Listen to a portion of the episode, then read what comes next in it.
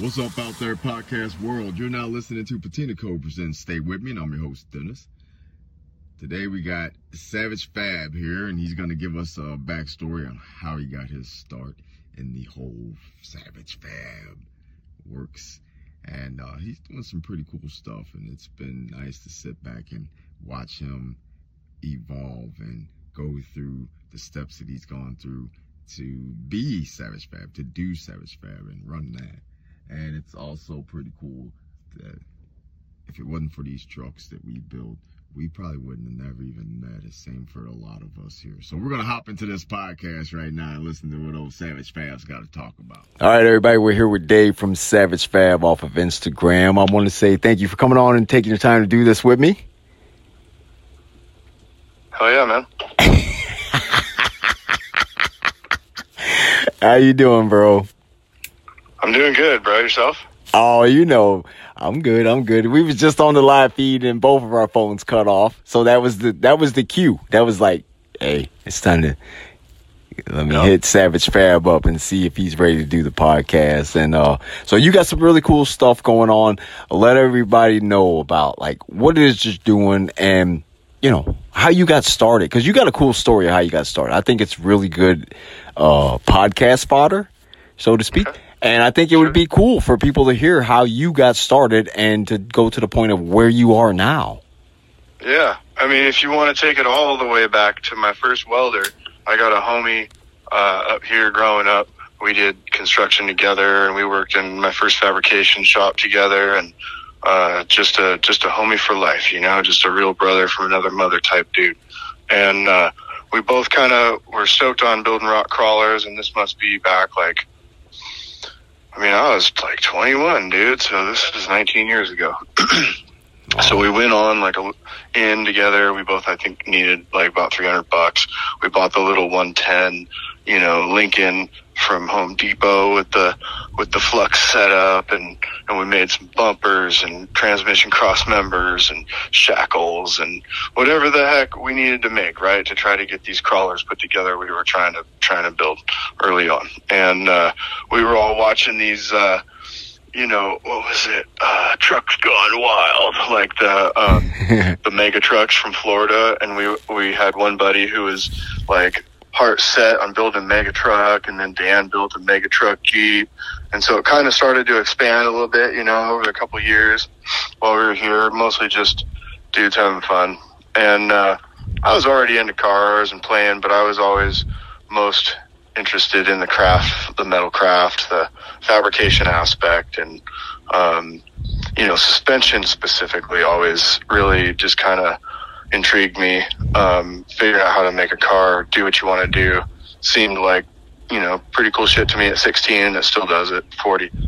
Um, and so, anywho, it was just a progression. You know, I had my Toyota rigs that I wheeled through the years, and I moved to Lake Tahoe as a semi-professional snowboarder, and um, I continued the progression in Lake Tahoe. I had a first-gen Toyota crawler that was on 37s, and you know, all welded up. And uh, for those who don't know, like one of the most famous wheeling trails in the world is in Lake Tahoe. It's the Rubicon Trail.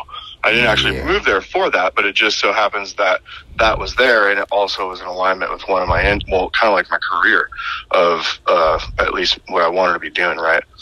So um, I just kept progressing, right? I was a ski bum, so I didn't have a lot of money doing construction in the summers and trying to keep up with my friends, partying, and uh, you know, also having this expensive hobby I couldn't really afford. But you know, I just chiseled away at it. I'm always I could tell the story maybe another time, but I just I met a dude who just kind of showed me, you know, if you just if you got a car that you know you're not gonna, you know, you're still gonna be stoked on in ten years, then like who cares when it gets done, even if it takes ten years. Just just fucking do the damn thing and do it faster if you can. But if not, whatever, it's still not gonna suck, and you'll enjoy the process.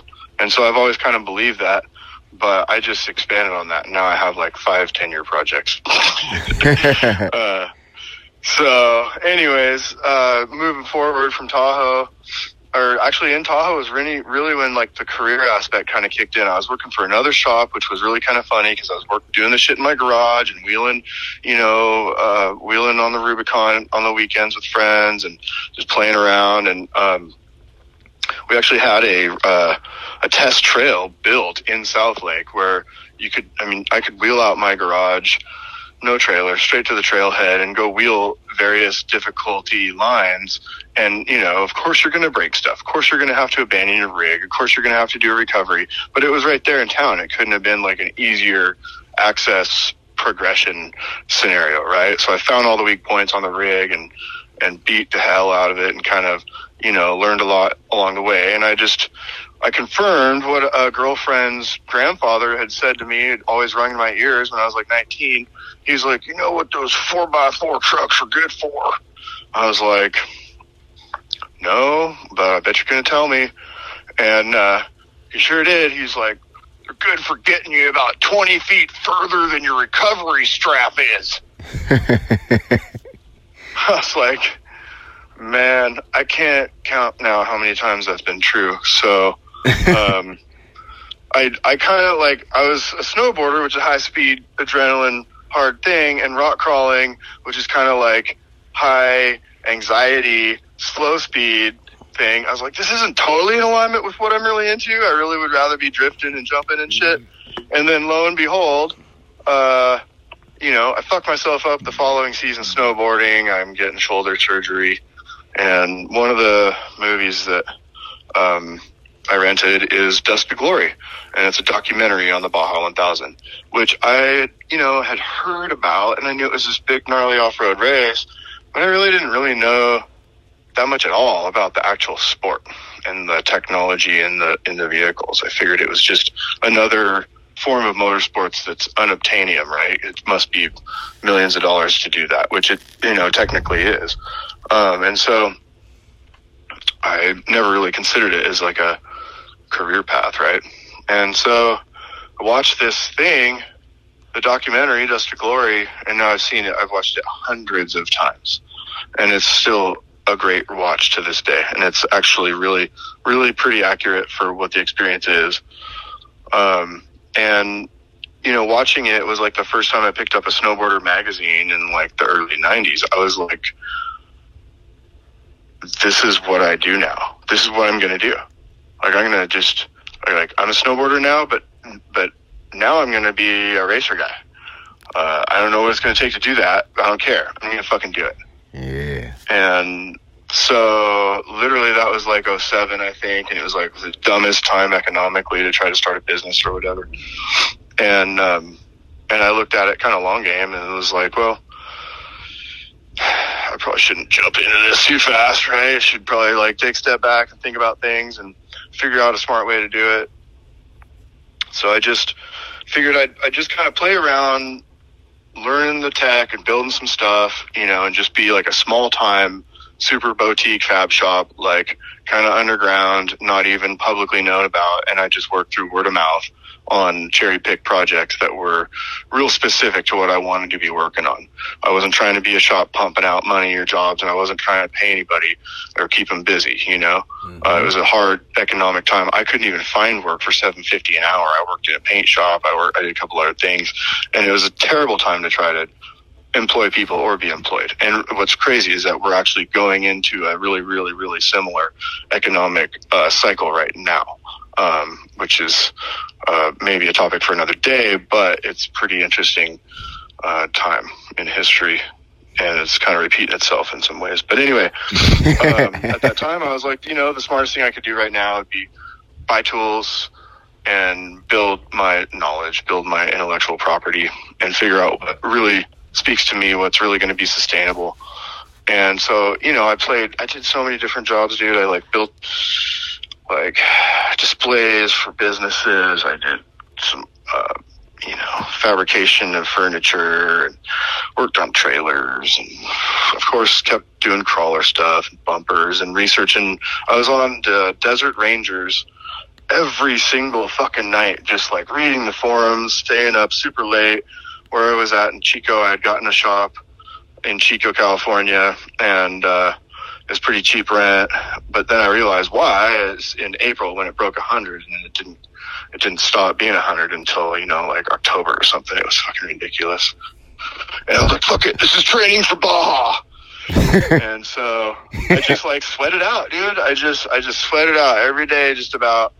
I know I was in board shorts, just drenching myself outside my shop, just getting back to it, grinding, showering in sparks. And in my shop, it would average like between 110, 112 to 135 degrees on any given day. And so what was trippy is that, you know, your body adapts, but also, um, that shit will, it, you'll basically just kind of shut down, you know, I mean, it's Right. heat stroke. And so I went into this like nocturnal cycle, uh, where I was like, you know, it was like graveyard shift style because it's just like anything. It's how you beat the heat, right? So, um, I I started working like that for a while, and uh, continuing with the research and continuing with the side jobs, but continuing with the dream. And I started on a prototype long travel kit. I decided that Total Chaos long travel kit was both too expensive, which it is not, and didn't have enough. Uh, performance, which it does. but I didn't know shit. Just like every new fabricator, I thought I was going to reinvent the wheel, bro. And so I was like, oh, I'm to, if that's long travel, I'm to invent the ultra long travel. Right? Like, I didn't, I didn't invent anything. I just, I just looked at what everybody else was doing. You know, I'm a kid in my 20s, right? And I just looked at what everybody else was doing, mid 20s, I guess, at that time. And I thought it was pretty cool, right? Because I was just coming from being a pro snowboarder, coolest kid in the block.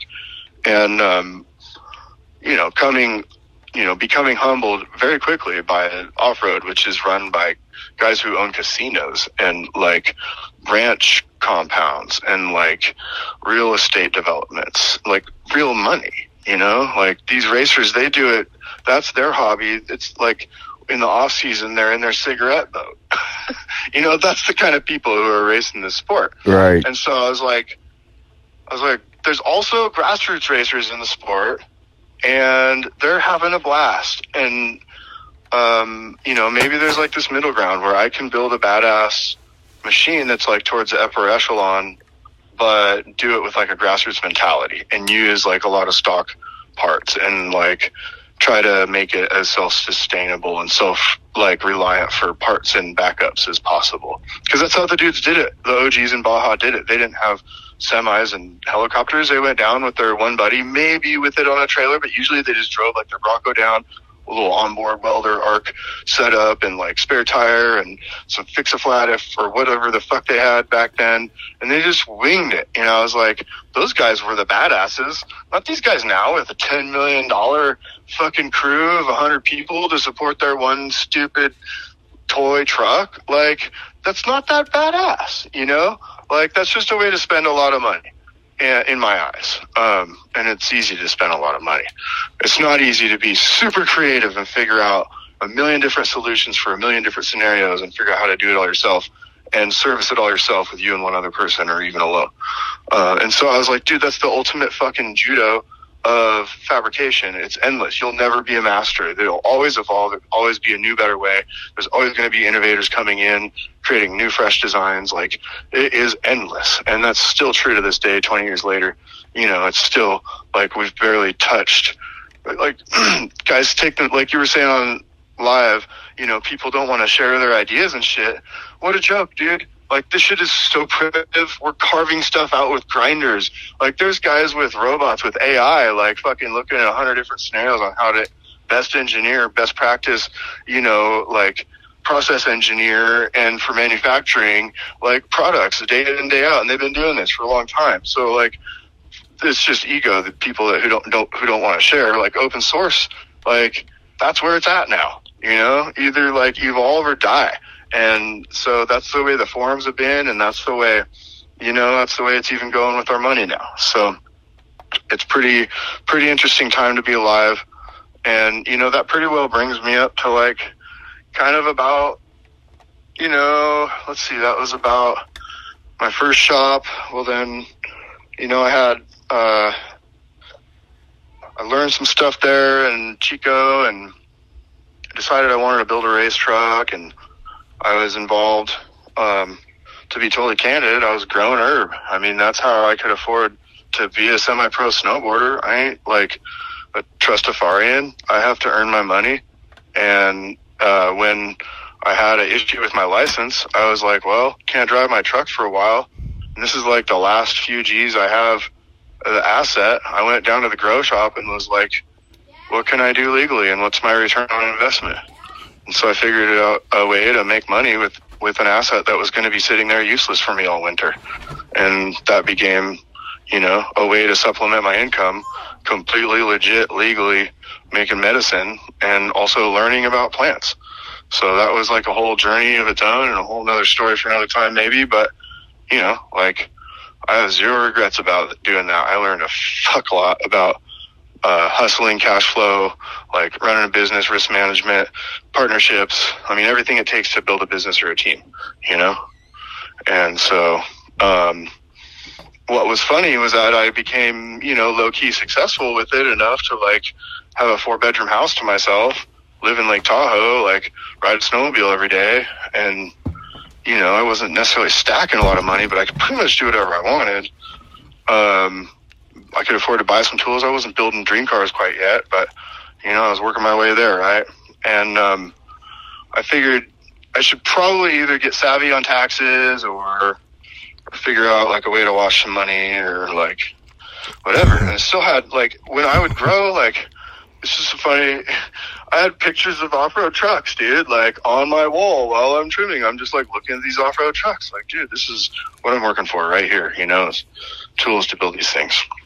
And so it's just that that strength of uh, the ability to manifest an image. You know, it's like the dream board concept. That shit's real. And I watched a lot of movies, and I watched Dust to Glory a million times, and um, I just never gave up on that dream.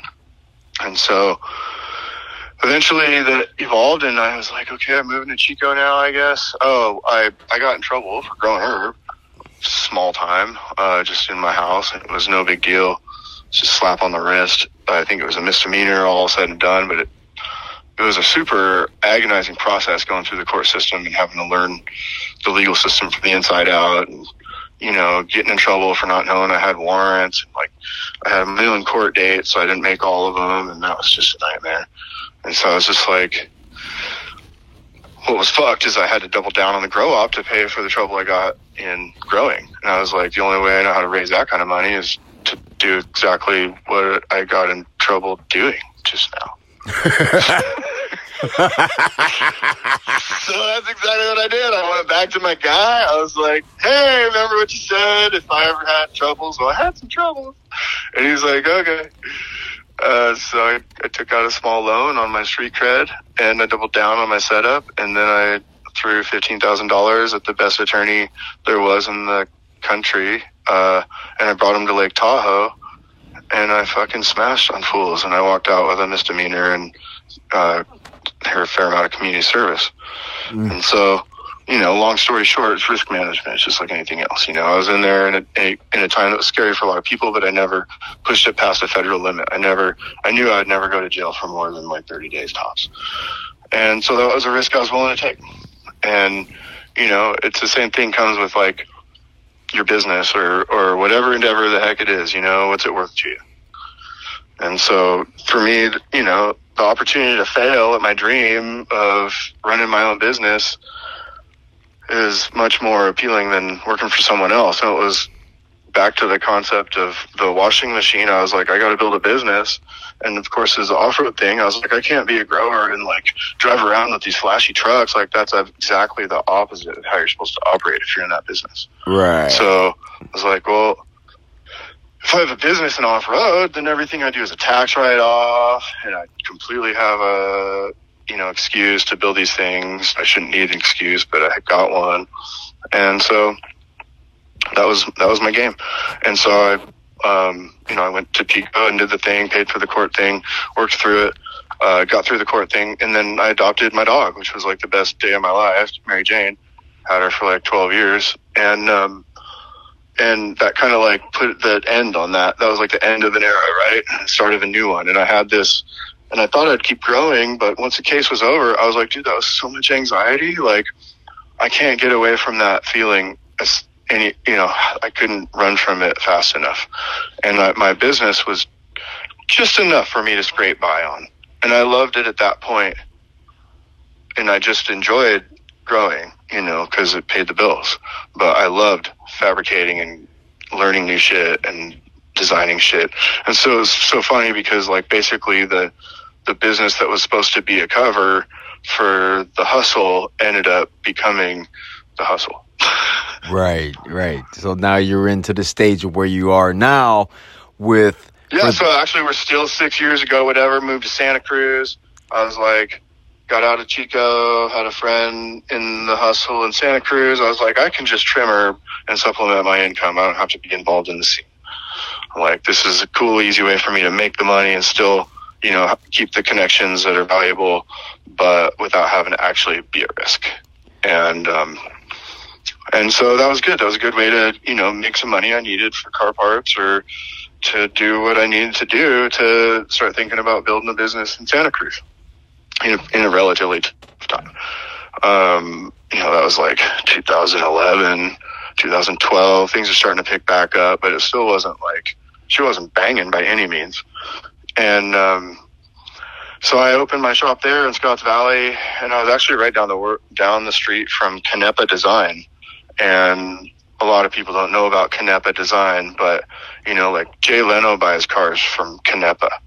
Um, he's world class. He races vintage cars and builds, you know, some of the world's most incredible, like collectible machines from Porsches to Mercedes to McLarens. Like he's got them all. He's got walls stacked with cars vertically, uh, in his shop. You know, they're just waiting for him and his team to do their magic. Um, and that was like, it was crazy because I had this vision of like, you know, what if I was ultra successful and could create any scenario possible for a dream shop? Like, what would that look like, right? Um, and Canepa's shop for cars is basically that. It's just like, I couldn't figure out a better way to build a better facility. Like when he does his open house, if you ever ch- have a chance to go to one, do it. It'll blow your mind. Like the organization, uh, the workflow, just the quality control is all very apparent in everything. I mean, and I've walked around when he does his open house, he'll talk about different stuff, and I've actually gleaned some of my best tech uh, and some really great, you know, insights from those stories he's told uh, at those open houses. Um, and so, anyway, being down the street from that was great inspiration. I was still kind of early on in my career, but kind of now I had built a long travel kit, and it it worked on my T100, you know, to some degree, and and so um, you know I was doing lots of bumpers at this point, and um, pretty much whatever people wanted, like custom fab wise, some railings, and you know, still fucking lots of trailer repairs and uh, modifications for crawler trailers and stuff like that. And I started building some more long travel stuff and started meeting some more people in the Bay Area and they started re- like fabricators in the Bay Area that had shops and they started realizing like, hey, this guy actually is one of, if not the most knowledgeable suspension engineers in the whole area. And so I started getting calls for the higher, like harder projects and I was still pretty fair price. I was always 75 an hour. Um, and so I got a lot of calls like that from other shops where they're like, uh, we don't know how to build spindles or this guy brought in this long travel beam kit. We can't figure out what, you know, what the baseline geometry is and just stuff like that. So it was cool. I started getting with stuff that was more of my interest alley and really kind of focusing. And, uh, at that point I was like, you know, I think, I think I'm ready to, to build a machine. I might only ever get to build one race car, right? Um, so I better make it good. And I'd, I'd watched Dust to Glory at that point, at that point, you know, hundreds of times. I was like, it's a trophy truck. I still had just enough ego to, to have to build a trophy truck. So, um, that's what I decided I was going to do. And I started researching how much tubing I needed and what kind, size, and where to get it and ordered up few hundred feet of tubing. And while I was saving money for that, I've always just known like the best thing to do is, you know, look ahead a couple months, figure out your cash flow and then figure out your parts flow and figure out what the fuck you're to do with yourself when you got a month of nothing but time. Right. Cause that happens. And so that was exactly what happened at the beginning of the Camino. I got everything mocked up. I kind of had my suspension plan figured out. And then I was just like, yeah, well, I wish I had some tubing. And so, um, for a month, I started designing an intake manifold. I was on LS1 Tech. I converted, you know, all my research time over to intake design, figuring out like, you know, the bell curve and the angle for the wedge, and just like all the different ratios, volumetric efficiency was the first time I'd heard that term, and just like going through the gamut of just figuring out a new thing. And I started making molds for it and kind of posting pictures. And I knew enough like to check my analytics at that point. It was like 2011, 2012. I knew how to find my Google Analytics and I was like, what is, why am I getting like 10 times as many hits on these intake manifold pictures than any other thing? Like I'm on a suspension forum. I hadn't even posted them on LS1 Tech yet. And, um, I thought that was weird. And, um, and then I had a guy from, oh, I'm not going to say the name of the shop because I'm not, you gotta be careful when you, you make a claim. So, but it's, uh, West Tech. uh, oops, I said it. And so, uh, anyways, I had a guy call me from that place and say, Hey, you know, we'd love to, to test your intake and, uh, we'd love to, to help you get your dyno specs about that thing, right? I was like, Oh yeah, that sounds neat.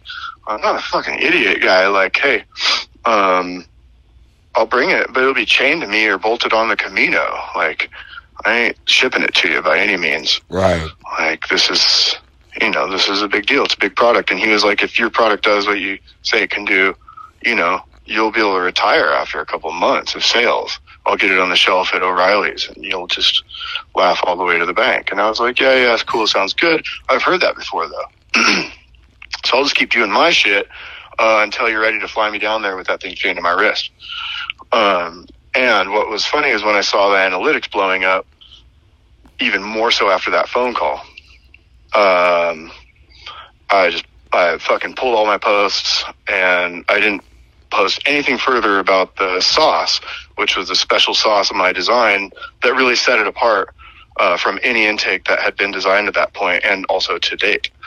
And so, um, that was a, that was a hard, quick lesson because a year after that, there's an intake that came out that was made out of sheet metal instead of what I talked about with like carbon fiber. Um, and it looked identical to my design. And I had posted pictures of my mold plugs. And so you could pretty well take profile pictures of my mold plugs, map them out in CAD and pretty easily make a representation of what I did. And that's basically what they did. Um, Huh. either or group consciousness and somehow these guys were picking up exactly all the same exact things I was on every single design element. That's a lot of uh, coincidences. That's a So- lot of group co- coincidences. Yeah. Yeah. So whatever. It is what it is. It's a damn hard lesson, right? But you just move on. I was like, in my lifetime, I'll invent hundreds of products. Although this, that's one of the most potentially marketable ones. You know, I can't let that hold me back. And so, uh, and that was, that happened over a course of a year. While during that year, I was building out the whole chassis of the Camino and, um, I brought on an apprentice at that time. He was a TIG welder and I don't know who taught who more. Like I paid him 10 bucks an hour to come in with a $6,000 brand new fucking Miller inverter setup and lay down. He was 6G certified at 20 years old. This kid went to community college and learned everything he needed to from one of the best instructors out there and he killed it. He wasn't fast, but neither is like really any skilled TIG welder. Right. He was really good. And um, so I learned a lot about prepping metal properly, prepping welds properly. Uh, started, you know, learning more about metallurgy because he was kind of had to learn some of that to be a good TIG welder. Um, and you know, basically just continued the evolution of learning the craft like further. And the two of us came up with a suspension design for the the links on the Camino. Um, we came up with a version two design of my uh, control arms uh, and spindles, and uh, evolved everything. And we, you know, being able to bounce ideas off him for chassis design and just conceptual design. I mean, he was a smart kid, and and I was stoked when he told me that he actually took my advice. I was like, don't do what I did. don't be a fab shop owner. This ain't it. Go learn CAD. Go learn G code. Go be a fucking machinist. So he did. And now he makes, you know, three times what I make. Right, right. And races his BMW on the weekends. And he's still, you know, good fabricator and can do that when he wants to. And so I tell people that all the time. Unless you're willing to grind for 20 years before you see fucking like any real like results and and you're willing to go on this crazy soul journey, like I'd say start real specific and focus on one thing because that's not what I have done. I have done anything but that. You know, I have basically taken on every single project that I thought would push my ability to do what I do in some way, whether it's mentally or, you know, physically or like a new way of working with tools or something that required new tools, you know, and, um, you can't, it's not a good business model. I'll tell you that it's a, it's a, it's a good way to learn stuff, but, um, you know, you gotta, in business, you just gotta focus and be really good at a thing and, and do it over and over. And, and so that's kind of what I learned after all this. And I kind of at this point when now, I guess that concept was really settling in was like, well, shit, it takes me so long to make a good thing because I had a CNC, or I didn't have a CNC mill at that time. I just had a um, a Bridgeport mill and a, a manual lathe. So I was prototyping stuff on that stuff, doing relatively precise stuff, and um, you know, kind of like we're like getting to the end of my my mission of understanding how to make every piece on a trophy truck. I mean, I was prototyping hubs and I was looking at how to make axle housings and, um, you know, getting into the really more, uh, precise and, and technical stuff in, um, for, you know, manufacturing of motorsports. And so, um, that time stuff was taking a long time. You know, I could spend six hours turning knobs and only like make one little part of one, like one piece of one part that might have 12 pieces machined, you know, for like a hub or whatever it is. Right. And so right, it's right. just like, Jesus, man, if you're going to invest this much time in anything, you gotta like,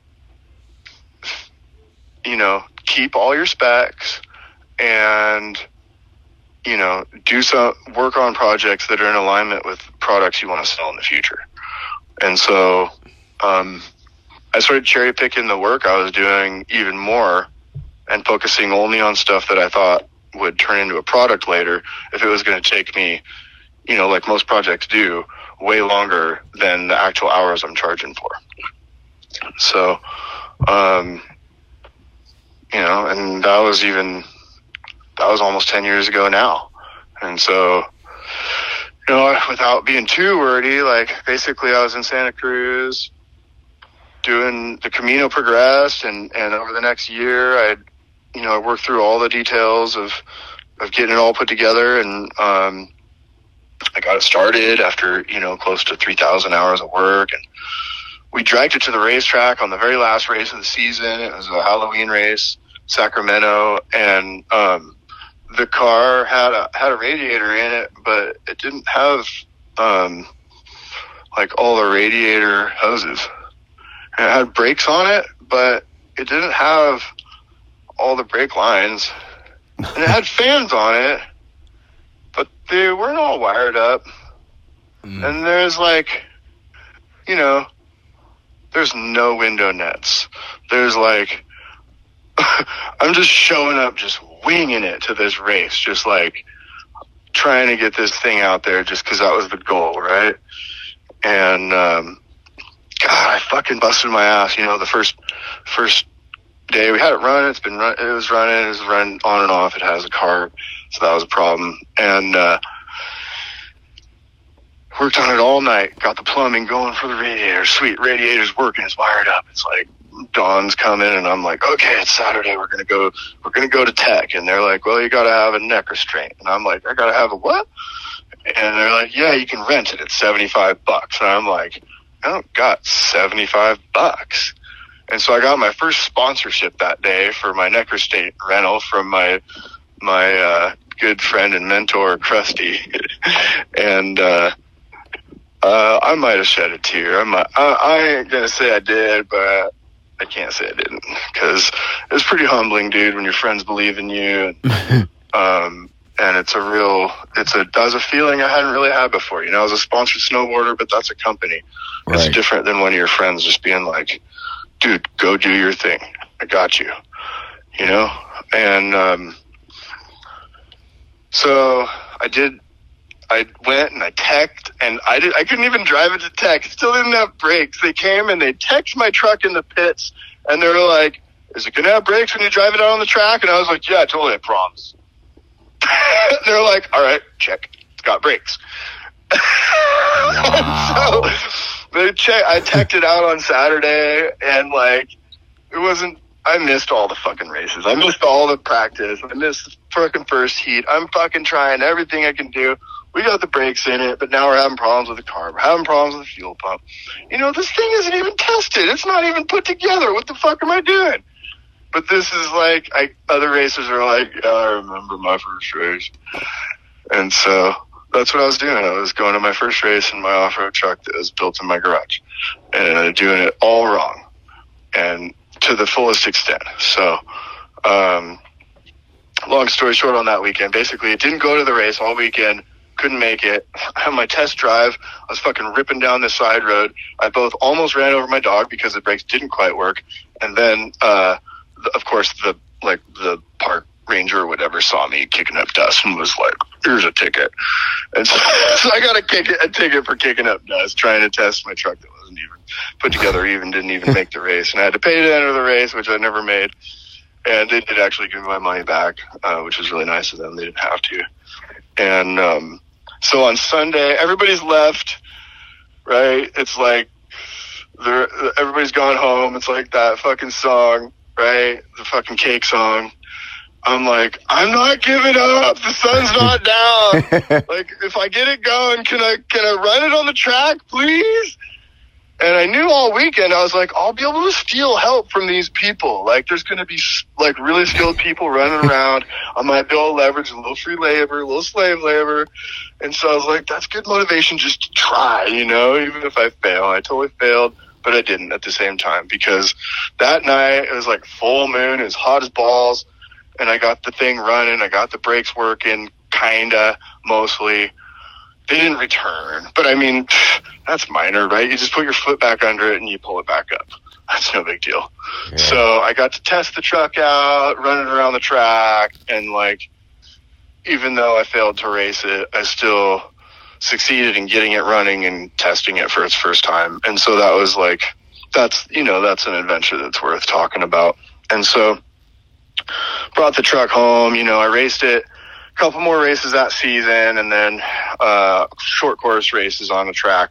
And then I tried to take it out in the desert and, um, I made it. I mean, it was super exciting. I, I had the thing all loaded up with all the desert shit and I, I, you know, made it to the race out in Yerington with, um, VORRA Racing, Valley Off Road Racing Association out of Reno. And, uh, I'd never raced in a desert race, you know, dude, it was so, it was so much work to get the thing down to that race and get gas cans lined up and people and, and a pit, like crew and truck and trailer and like, dude, just all volunteer help from friends and like zero sponsor dollars. This is, you know, that's all just out of my pocket. Um, and so I made it to the race and then I went 15 miles in the race and I blew out the rear axle. Um, and I, it was like a Sunday, so I couldn't get a, there was nowhere around that had another one. And I didn't realize that was, you know, a part that I should probably have three of extra. And it was a semi float axle. So that was when I started learning about axle tech and, and, uh, that was also like one month after my firstborn was born. And I was like, you know, this could easily be my last race. I'd like to go try to run it in the desert.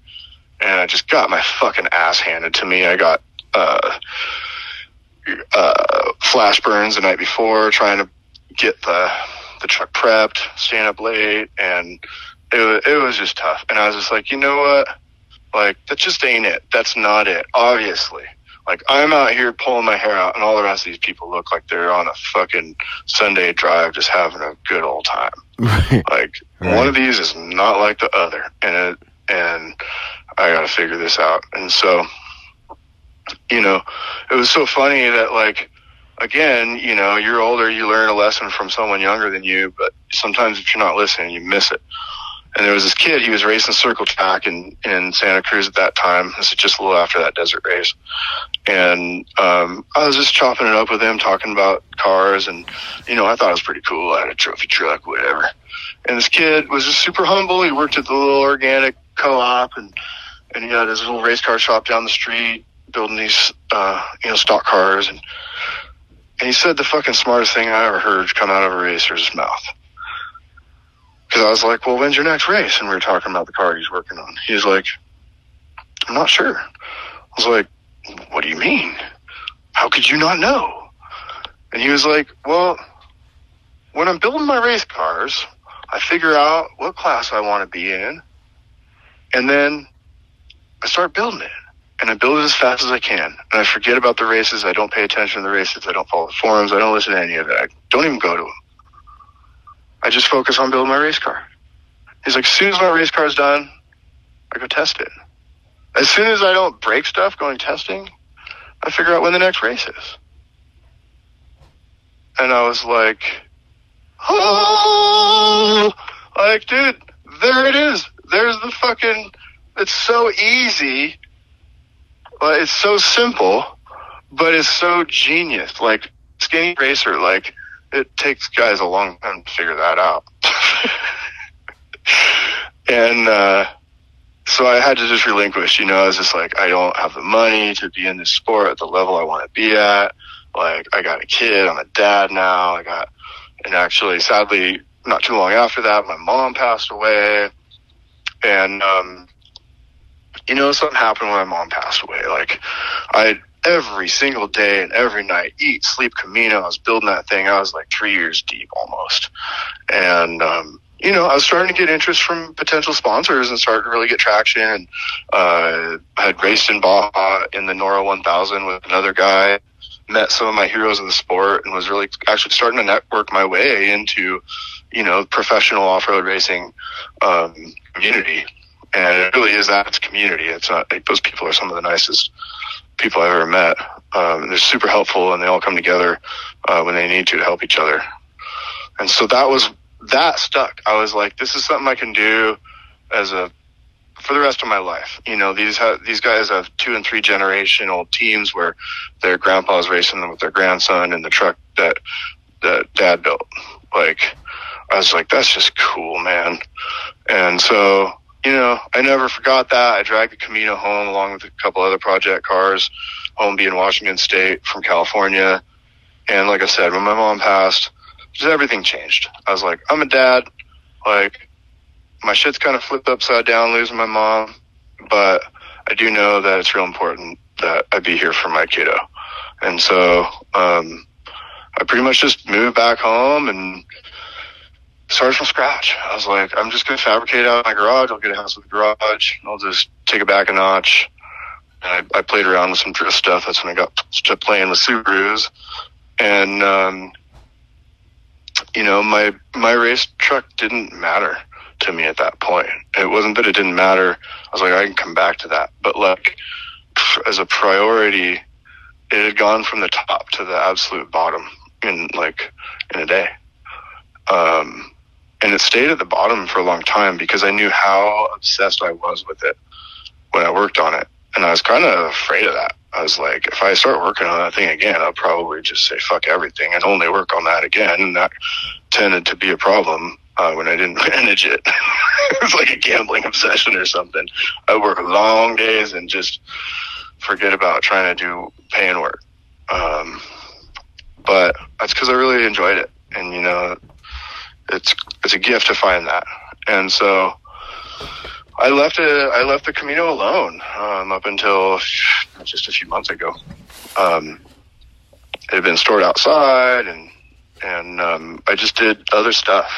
I focused on building Savage Subis, doing R and D. I saw a a better, more tender market in building Subaru turbo kit parts and suspension parts and drift parts.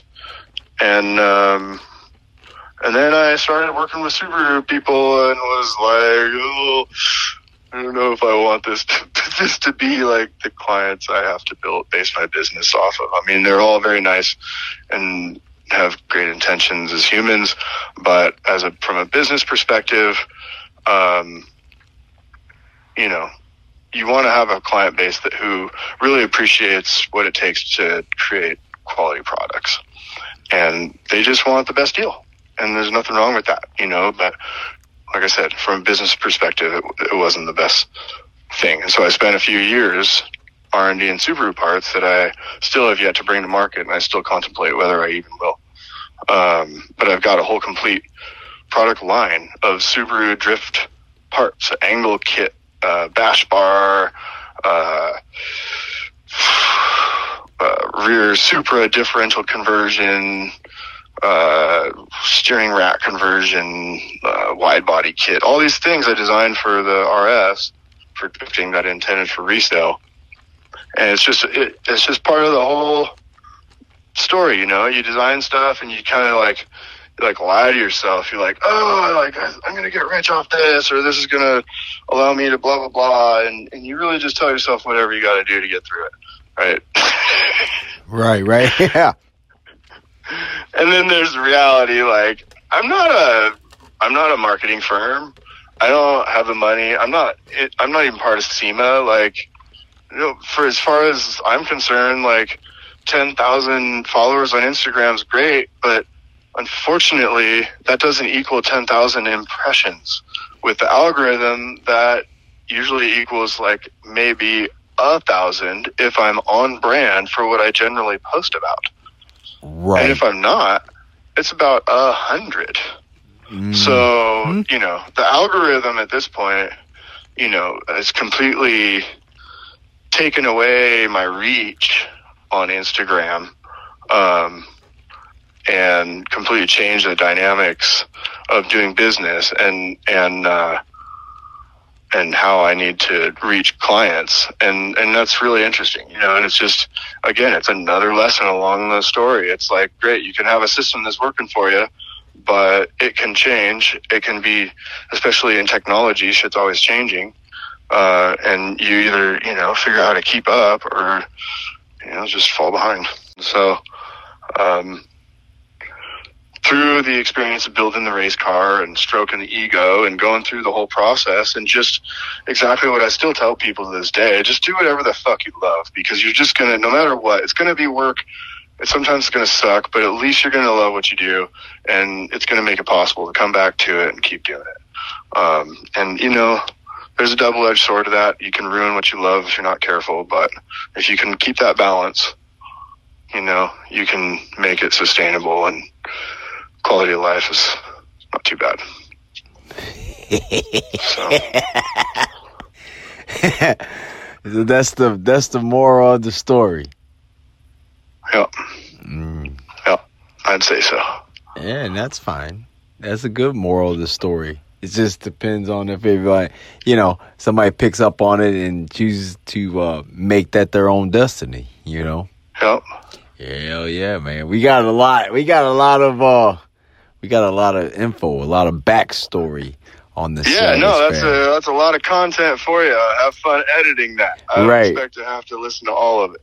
yeah, yeah. I'll, you know, I'll, I'll get in there. yeah, do whatever you do, man. Do it. Keep keep the parts that are relevant. Try to keep the rambling to a minimum. I'm, I know I went off on a couple tangents there, but No, man, that's is what it is. You know, I think a lot of that stuff is is valuable. You know, you know, to different people who might be listening. Yeah, man. Well, there's a there's a pretty good uh there's a pretty good listener base. They'll listen to it. They just listen to it. They listen to the shit just because, and not not to say just because I'm some motherfucker, but they just listen to all the podcasts just because it's my ass putting the podcast out there. There's support. I I do. I'm like, it's relatable. You know, I know you and and the way you relate with. I appreciate the way you relate with people, and so that's why today when you're like, let's do this thing, I was like, in a heartbeat, dude. Let's fucking do this. Right.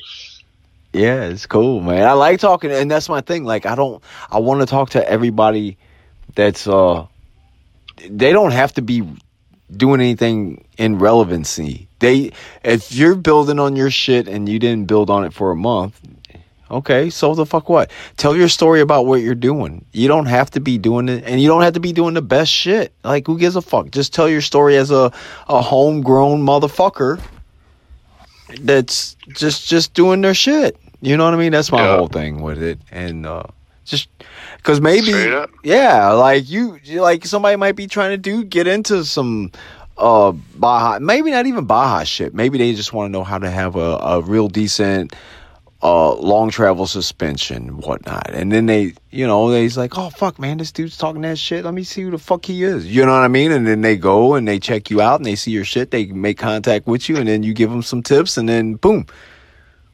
There yeah, I've done it many times, you know, and and uh, I tell lots of people, like, especially grassroots drifters. Fortunately, those cars are a lot less complex than a Baja truck, and you know that means less expensive, and they take less long to build. Not to say there's not world class drift machines like trophy cars, but I mean there are, but um, a lot of them are grassroots rigs, and so.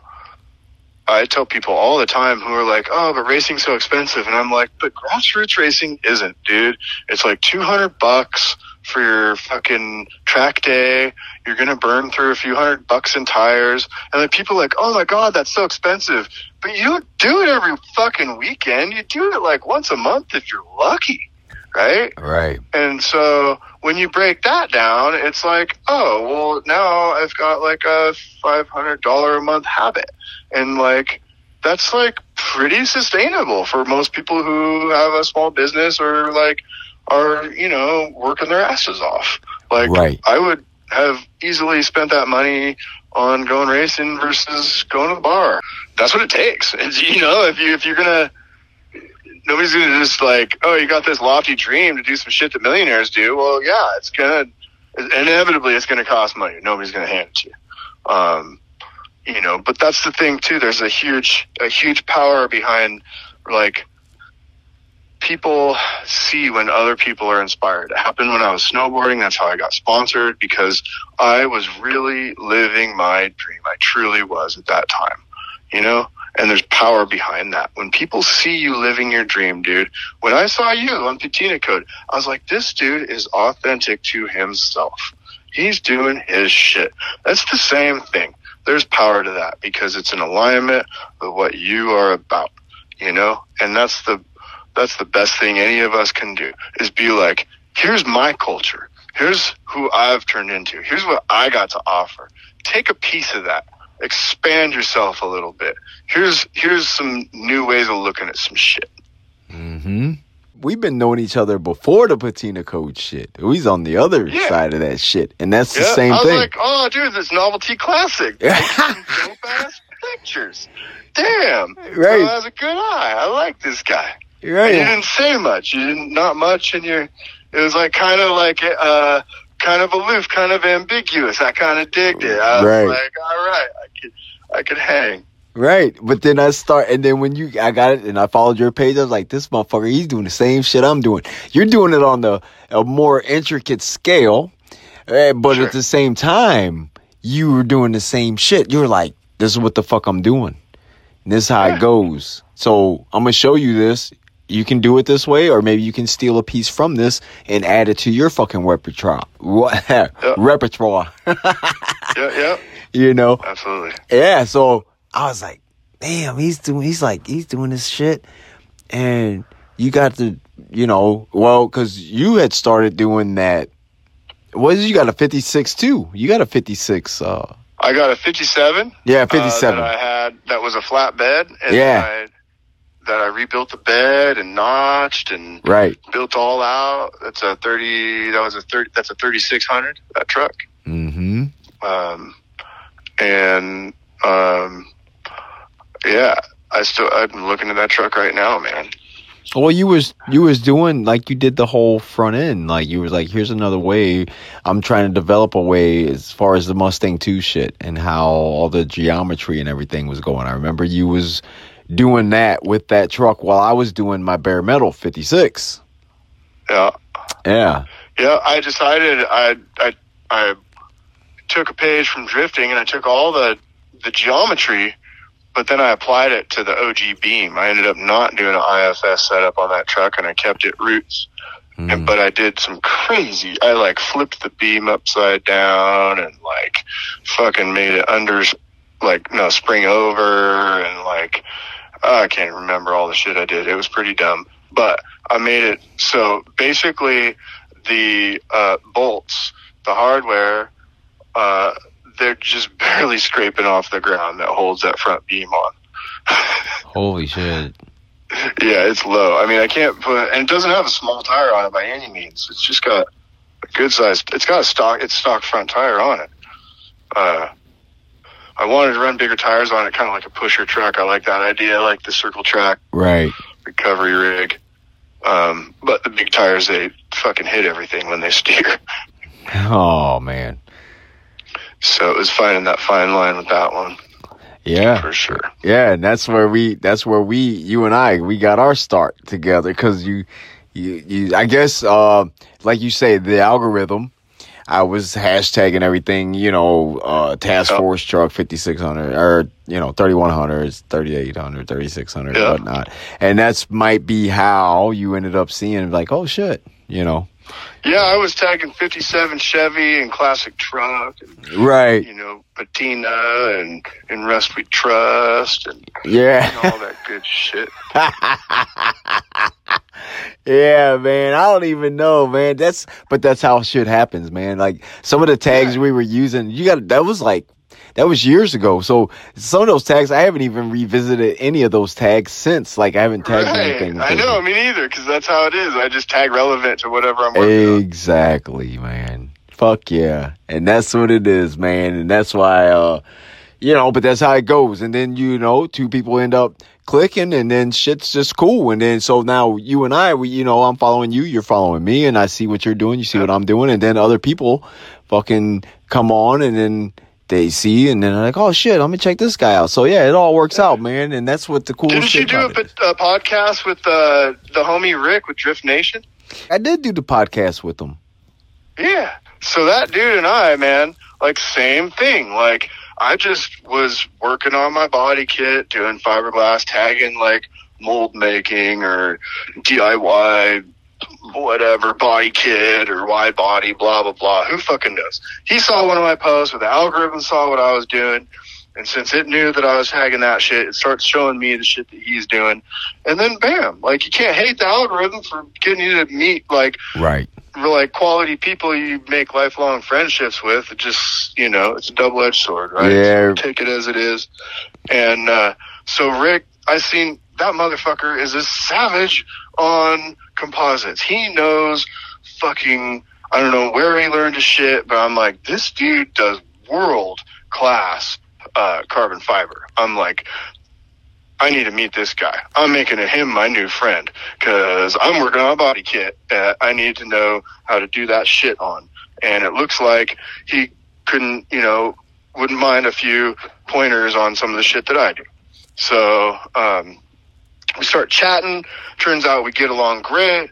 And then the next thing you know, you know, we're fucking literally helping each other, like, make each other's lives better. Right. Yeah, dude. Like he came on. I didn't even like I don't I don't know. He followed me and then I was checking out his page. I was like, damn, this dude's doing some cool shit. This was before all this shit that's happening now. Yeah.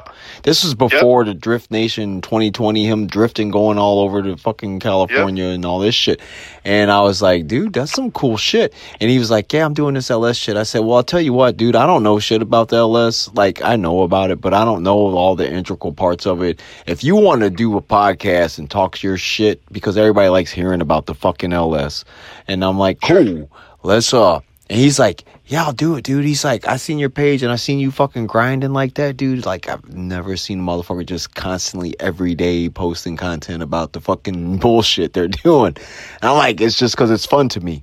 And he's like, man, cool. So I started following him and then he started telling me his story. And I was like, dude, you're, you know, you're doing some cool shit, you know? And then we did the podcast and we talk on the phone every now and then. And he, you know, he gets into the live feed. I join on his live feed and he's doing shit, like giving away motors and shit like that to motherfuckers. You know, he's a cool motherfucker. Yeah.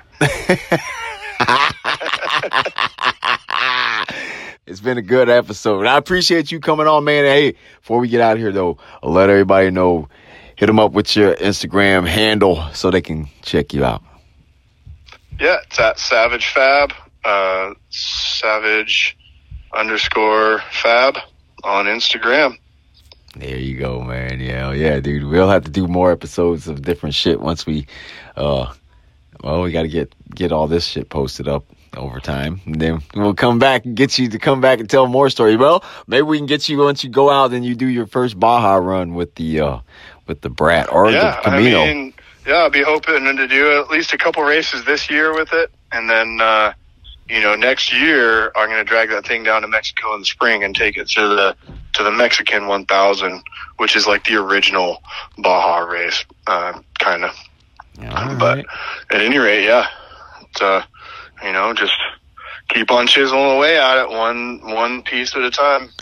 Hell yeah, bro. I'm uh I'm looking forward to the next episode of talking with you, man, cause you be talking some shit. But I like talking when you be on there doing your shit, man. You be doing your lives and shit. I be watching it and when I can, when you know, Saturday and Sunday is my best days. Cause when you be coming on at all times of the day, man, I'll be at work and I'm like, fuck man, I can't watch this shit now. You know? Yeah, I just do it whenever the fuck I'm inspired. Right. True. No, that's cool. Every once in a while I'll catch one I'm during the day. I'm just like sitting here welding. I'm like, oh, I can stick my phone up and just like talk Right. to people. That'd be fun. Yeah, dude, because I had my I had my cameras and my phone set up and I was like, I'm gonna do a live when I'm doing this fucking sanding and just talk to motherfuckers. And then I seen you was on. I was like, oh shit, fuck it. That saves me. I can I can fucking watch him and keep doing my shit. yeah, I do the same exact thing, dude. I'll just be sitting there. My girl's like, that dude's cool. I see why you watch him. I'm like, you're not just cool. That's my boy. right. right on. Hell yeah, dude. Hell yeah, man. Cause we just, man, that's just what it is. Motherfuckers just building, man. And anybody that's building something, I don't give a fuck what you're building. If you're building it, then I'm like, cool. I, I want to see the shit because it's cool, you know? Yeah, I was I was blown away by what you did with Zero, dude. Absolutely. I was like, that is one of the most, if not the most spirited, like garage built trucks of all time. Straight up. right on, man. You think so though? I do. That's real. You earned it, man. She made you earn it. Right. Yeah. Yeah. Yeah. How many days of fucking Oh, uh, graining that body do you think you got? Oh man, I got hours. I got like 20. I forgot how many hours. I had to look in my logbook. I've got a lot, close to 3,000 hours total on the truck. Yeah, yeah, and that's appropriate for what you ended up with. Yeah. You know, you can't you can't rush that. That's No. that truck really transcended a truck build into really a unique, uh, you know, just pretty much a, a work of art. And I love how you put your own flavor on all of it, but also in alignment with like the theme. I mean, it's it's rad, dude. And the, the whole thing, you know, the story after getting having to get rebuilt and everything. So Yeah, that was a battle, dude. I ain't doing that shit no more though. yep. I ain't doing, but I am gonna do some bare metal on this truck that I'm building. So, but not. Well, you just seen it. Ain't gonna be the whole truck because everybody was like that. We It's should do a feature. Uh, I have a top secret for the Brat. I've been figuring out what the fuck I'm gonna do with the body on the Brat for Yeah. quite a while. I'm gonna knock it all down to bare metal, but go a little different direction. I figured out that if I take a torch and I just torch the fucker, uh, you know, I might. Hopefully, it doesn't distort the fenders too bad. I didn't really think about that till just now. I'll have to stitch those things in real good so they're so that if they get some tension from the heat that it doesn't ruin it all. But my goal, at least with the chassis tubes, maybe not the thinner metal on the body, but at least with the chassis tubes, I want to burn them all with a torch. Mhm. Uh, and of course, you know, you heat it up to what temperature? 420 degrees. Don't ask me why, but that's the temperature. Uh, at, somehow, at that magic number, the um, basically the the pores of the metal open up uh, on the outside of the metal. And so if you quench it with an oil rag at, you know, plus 400 degrees, you essentially case harden the steel. So the outside of it's harder uh, and protected, and it also gives it a, a black patina, like a gunmetal. Oh. So you can go through a piece or a whole, even whole chassis, and uh, you can do that. And it's a way of finishing it with the patinas, and so it won't rust anymore. And so that's my my goal is to do that to the whole chassis of the Brat um, when it comes time, and then I'll wrap it for you know races if I get sponsored. But I'll have my shit is all on the patina layer. That would be fucking badass, dude. And that's crazy because, That's the goal. bro, I have, uh, I don't know if I still got them or not. I hope I do. I'll have to look because I delete so many things. But you know the little bullshit, the little blue torch you can get from the Yeah. store? Yeah. So I had one of those and I was, uh, just fucking around. I was burning off the, um, the tar for the old tar from the back in the day on the on the fenders, inner fenders of the truck.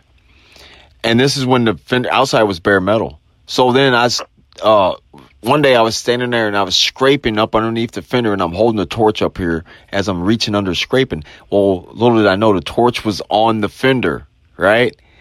And I scraped off enough and I backed up and I'm like, holy fuck. But what happened was it burned that cool looking yellow, blue, purplish ring into it. You know what I mean? Yeah. And I thought about doing that, like doing little rings, doing little rings. But like you said, it starts to distort shit when you. Yeah, I mean that's you've it. seen it when when they shrink a uh, a stretch spot like with Yeah. a bump, whether it's a low or a high, and they they heat it up good and, and then shrink it real quick with some cold water. Yep. So yeah, you got to be careful with that, but it's cool. I mean, it'd be fun to to fuck with that and make a little video for your page. That'd be cool. You know the the DIY patina mode for patina code. Hell yeah, dude! You should do it. Fuck yeah. Yeah, I'm into it. I'm gonna I'm gonna play around with it a little. I'm I got a local blacksmith. I'm trying to get him to make a Damascus uh, billet for me for my handbrake for the Camino. Oh, I want to do like you know like a Damascus, like a fucking blade would be made of made out of for the for the handbrake. Be sick. Yeah, that would be pretty sick. Yeah. Hell yeah, that's what Well, it's I about. I better let you go, man. You're gonna have five hours to edit down here pretty soon. Yeah, I know, right? Fuck that, man. I be I can talk the shit, man. I be talking. I, I just know, like dude. listening to motherfuckers tell their story, man, because everybody knows I what the fuck I'm about. Yeah, man, for sure. For sure, man. But yeah, I'll get with you, man. I appreciate it once again, man, coming on and uh, doing this with me. I'll right get back it at edited you. Dennis. All right, bro. I'll holler at you later. Peace. That was Dave from Savage Fab, man. We was on here. We was talking up a storm, man. We got a lot of good content, a lot of good stories from that guy there. And you guys check his page out. He just hit you up with his Instagram page. Check out Savage Fab on Instagram. And definitely, if you're not already doing it, check out my YouTube series. So you want to build an AD, powered by LS Fabrication. I'm on there building the 1952 Chevrolet advanced design pickup truck, and we're getting to the stage of near completion. Hopefully, next week we will be starting on the chassis. We're working on some paint. I got some new episodes getting ready to go up here in the next day or so. And I'd like to also encourage you guys to go visit my friends at Joe's Racing Products. They have a lot of cool parts that are made here in the United States of America. As you just heard, Savage Fab and I were talking about that. Go check out their website today, www.joesracingproducts.com. You can check out some of the cool stuff they got. They make a lot of things for race cars, but some of the things you can implement in your project vehicles, such as what I'm doing. And some of those parts that we have are going to be displayed on Trenchcoat, which is the 52 Chevrolet pickup truck, and which I was just mentioning. We're going to be having a lot of stuff on the truck from Joe's Racing Products, of course, Champion Cooling Systems. And you guys already know we have a lot of stuff on there from LS Fabrication for you guys who are building in 1947 through 19. 54 Chevrolet Advanced Design pickup truck. Go check out LS Fabrication. I can get you 10% off all sheet metal products made by LS Fabrication.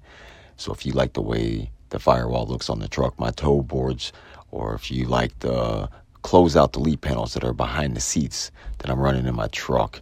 Go check out LS Fabrication today. Any sheet metal panel product made by LS Fabrication, you'll receive 10% off by using the promo code Patina Code at checkout. Get you 10% off all sheet metal panel products made by LS Fabrication. I appreciate you guys checking this podcast out and just I appreciate you guys checking out everything that I got going on and supporting everything that we are doing. There's a lot of commotion going on. There's a lot more commotion to come. Once again, I appreciate you guys out there and go get you one of these Patina Code shirts on my Patina Code store. Patina Code LLC dot Ecwid dot com. Get your Patina Code shirt. Free shipping from now until I don't know when. Free shipping on all t-shirts. Grab your Patina Code shirt. Represent for Patina Code. I appreciate you guys. Thanks for listening. Stay with me.